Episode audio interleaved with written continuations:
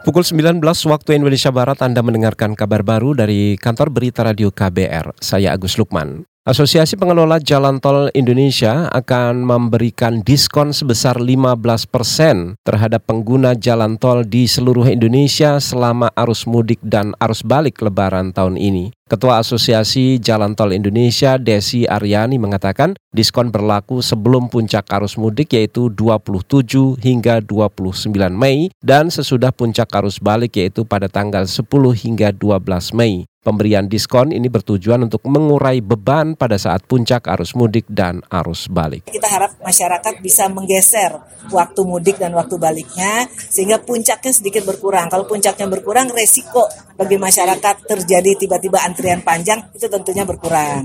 Eh, jadi kita tidak berikan di hari puncak, tapi sebaliknya kita berikan di hari yang bukan puncak. Ketua Asosiasi Jalan Tol Indonesia, Desi Aryani, menambahkan dengan putusan ini maka diskon tarif Tarif tol klaster tol Trans Jawa dihentikan sementara, tujuannya agar penghitungan diskon memakai satu mekanisme selama arus mudik dan arus balik Lebaran.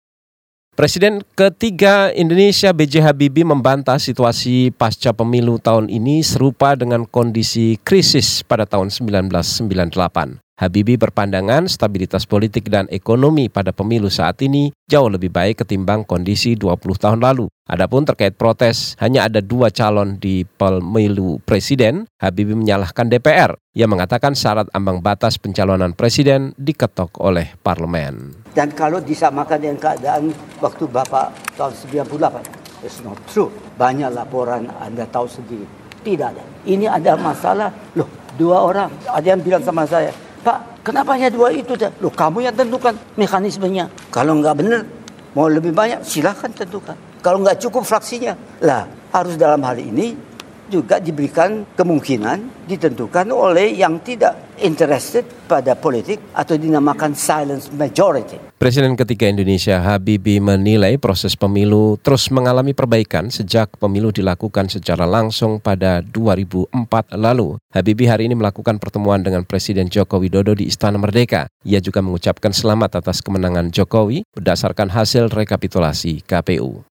Kita menuju Nusa Tenggara Barat, tim Fakultas Kedokteran Universitas Mataram menemukan sejumlah kasus kelainan bawaan pada bayi baru lahir akibat penyebaran merkuri. Bayi yang terpapar bahan kimia itu mengalami cacat fisik. Kasus ini ditemukan di wilayah Sekotong, Lombok, dan Sumbawa. Dekan Fakultas Kedokteran Universitas Mataram, Hamsu Kadrian, mengatakan bahan kimia merkuri di daerah itu menyebar lantaran digunakan dalam kegiatan tambang tanpa izin atau ilegal. Ada beberapa dampak yang kita lihat atau yang kita temukan pada saat riset tersebut.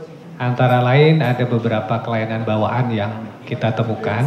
E, misalnya anak-anak yang baru lahir tahu-tahu cacat, tidak ada jarinya, lalu kemudian ada yang tidak ada anusnya, ya. Kemudian ada juga yang e, tidak mendengar gitu pada saat lahir, lalu akhirnya nanti setelah dewasa tentu akan menjadi suatu masalah baik sosial maupun e, perkembangan yang lain. Dekan Fakultas Kedokteran Universitas Mataram, Nusa Tenggara Barat, Hamsu Kadrian, menambahkan hasil riset timnya ini meski berskala kecil tapi mampu menggambarkan dampak buruk bahan kimia merkuri bagi manusia dan lingkungan. Ia mendukung upaya pengurangan dan penghapusan penggunaan merkuri dalam aktivitas pertambangan.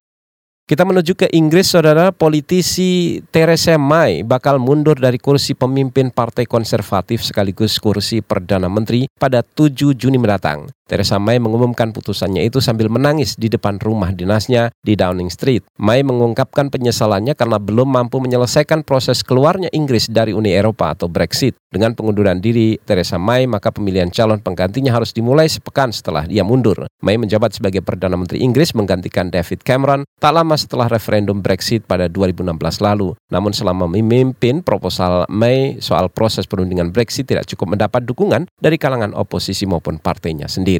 Demikian saudara kabar baru dari K B R, saya Agus Lukman.